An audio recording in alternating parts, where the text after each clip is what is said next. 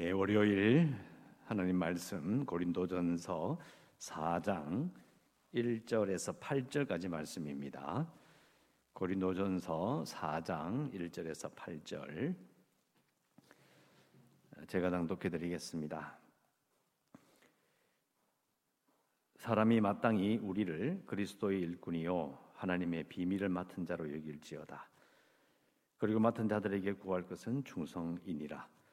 너희에게나 다른 사람에게나 판단받는 것이 내게는 매우 작은 일이라 나도 나를 판단하지 아니하노니 내가 자책할 아무것도 깨닫지 못하나 이로 말미암아 의롭다 함을 얻지 못하노라.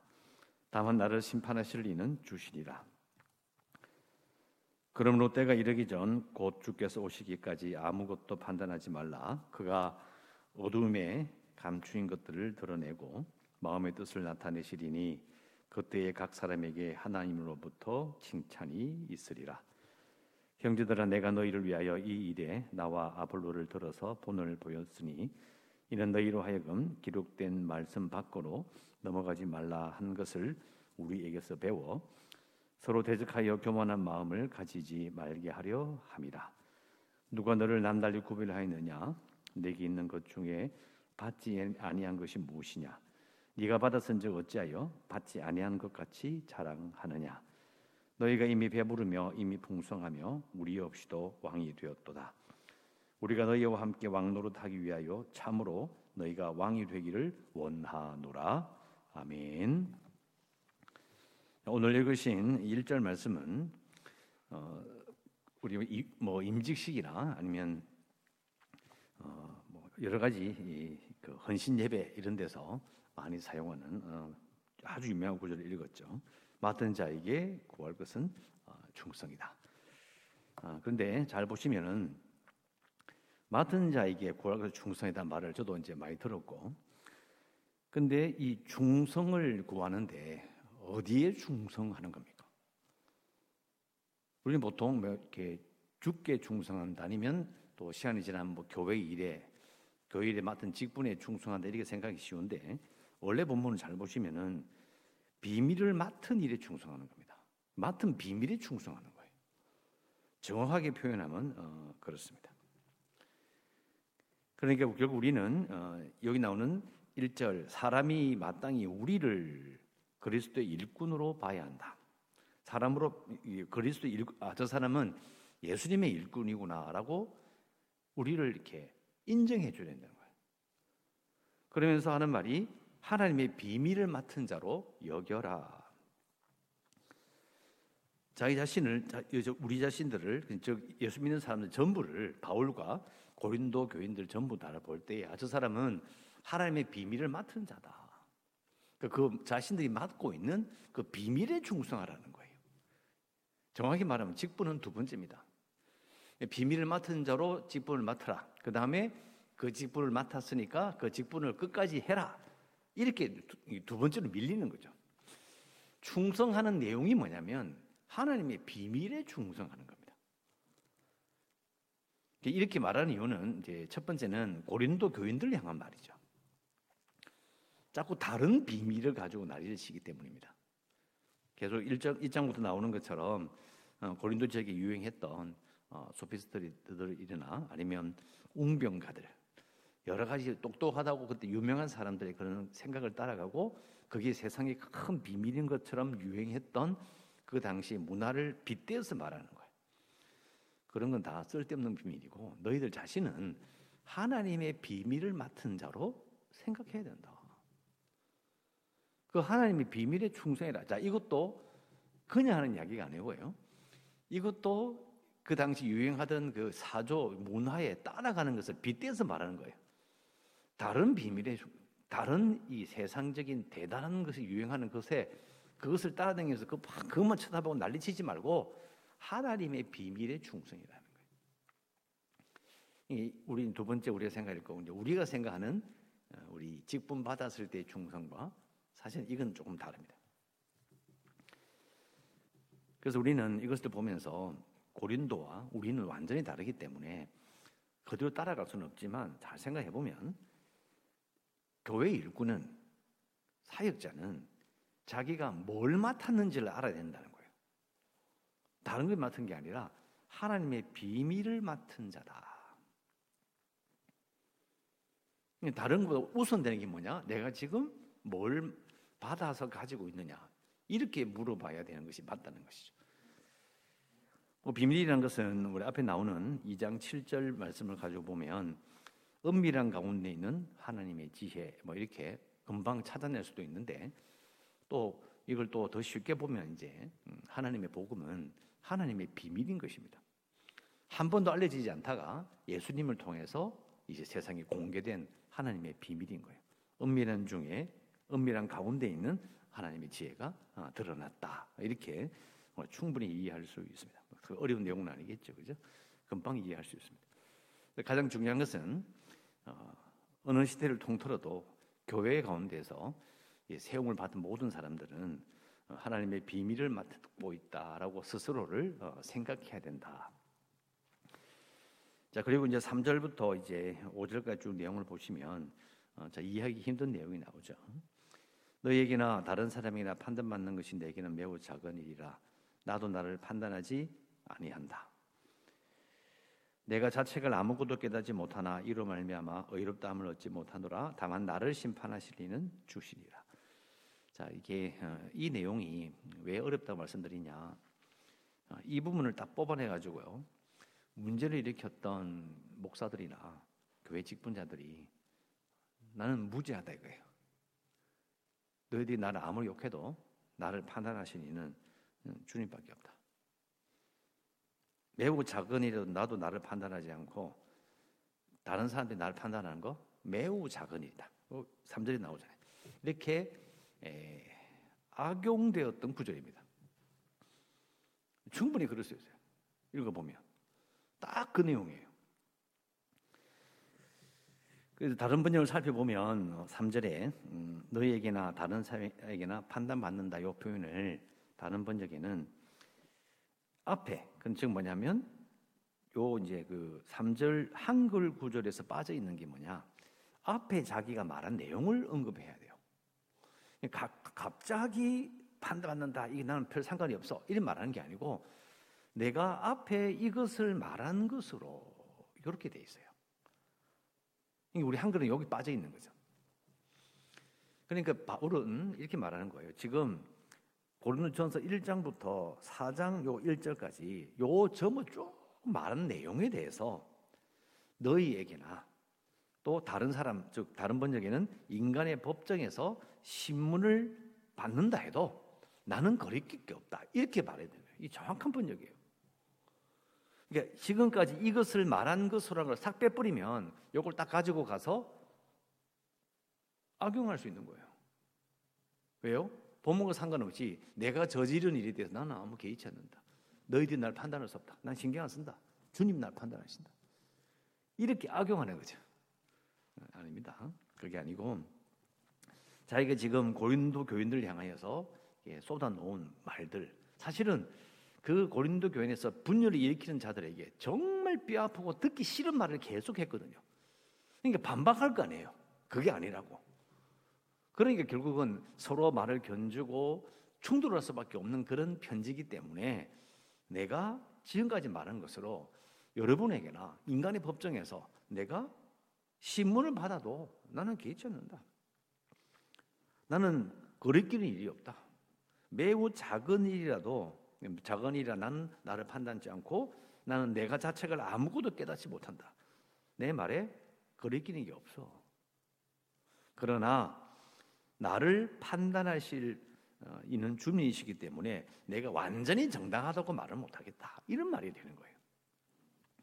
최선을 다하여 고린도 교회를 향하여 권면을 했지만 너희들이 나에게 반박해도 나는 거리낄 게 없지만 그러나 주님 앞에 서면 사실은 어떻게 된다는 거예요? 오직 주님만 날 판단하실 것이기 때문에 나는 사실 내가 완전히 의롭다 함을 얻지는 못한다. 5절 그러므로 때가 이르기 전 곧 주께서 오시기까지 아무것도 판단하지 말라. 그가 어둠에 갖춘 감추인 것을 드러내고 마음의 뜻을 나타내시리니 그때 각 사람에게 하나님으로부터 칭찬이 있으리라. 자, 이 말은 상당히 어, 중요한 내용을 말하는 겁니다. 뭐냐면 이 어, 기독교 사역자, 그냥 교회에서 일하시는 모든 직분자들은 하나님의 심판을 어, 기대해야 된다는 의미가 되는 겁니다. 기다려야 돼요. 억울할 수도 있고 오해를 받을 수도 있고 또 사람들이 따르지 않을 수도 있으나 그러나 어, 그것이 모든 것이 누가 옳은지를 드러날 때 드러날 때는 어, 하나님이죠. 예수님 오실 때 그게 다 드러납니다. 그때를 기대하면서 살아가는 거죠. 어, 사실 뭐 아무리 그게 아니라고 이야기해도 또 그게 옳다고 이야기해도 어, 전혀 말이 통하지 않을 때가 있습니다. 어떻게 할 겁니까?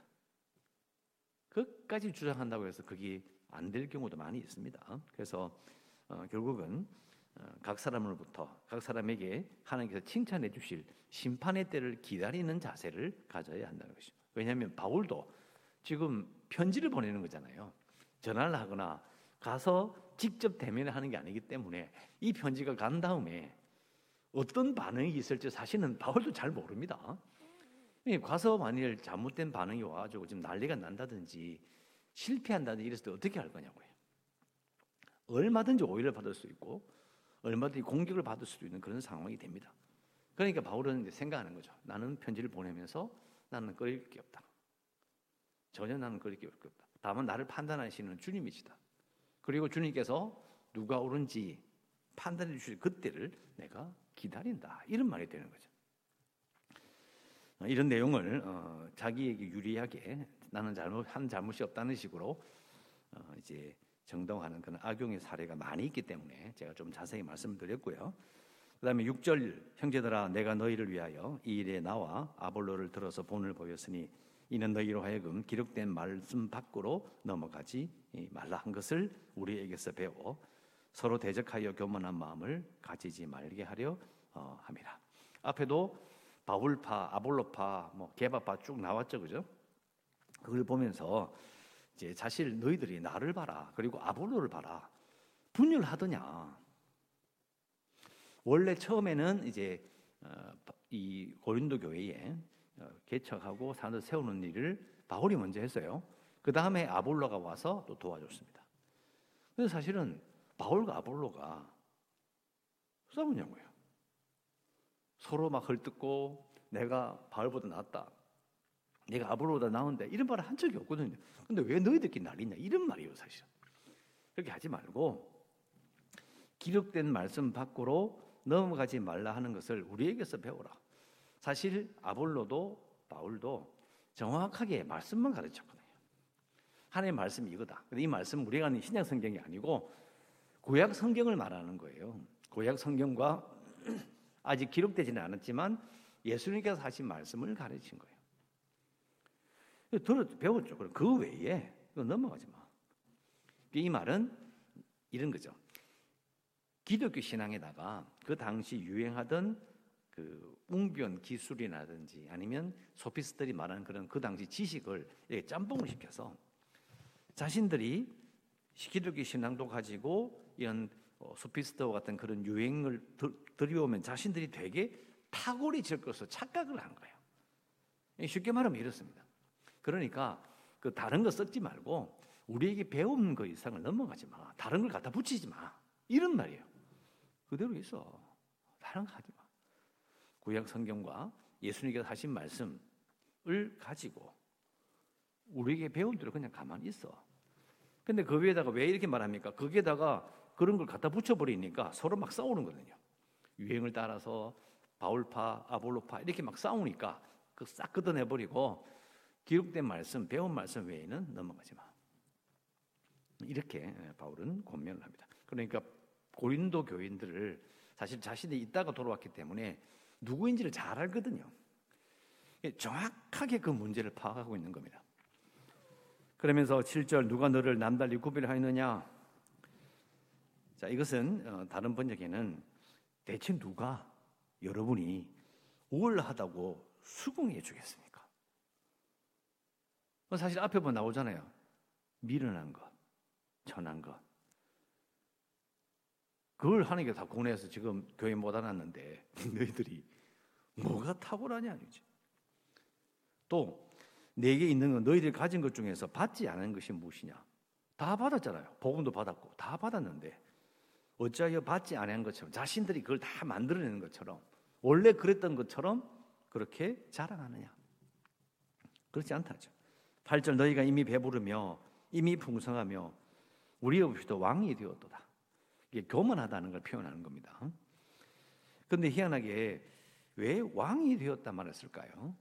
그리고 왕노릇하기 위하여 참으로 너희가 왕 되기를 원하노라. 이건 상당히 비꼬는 말입니다.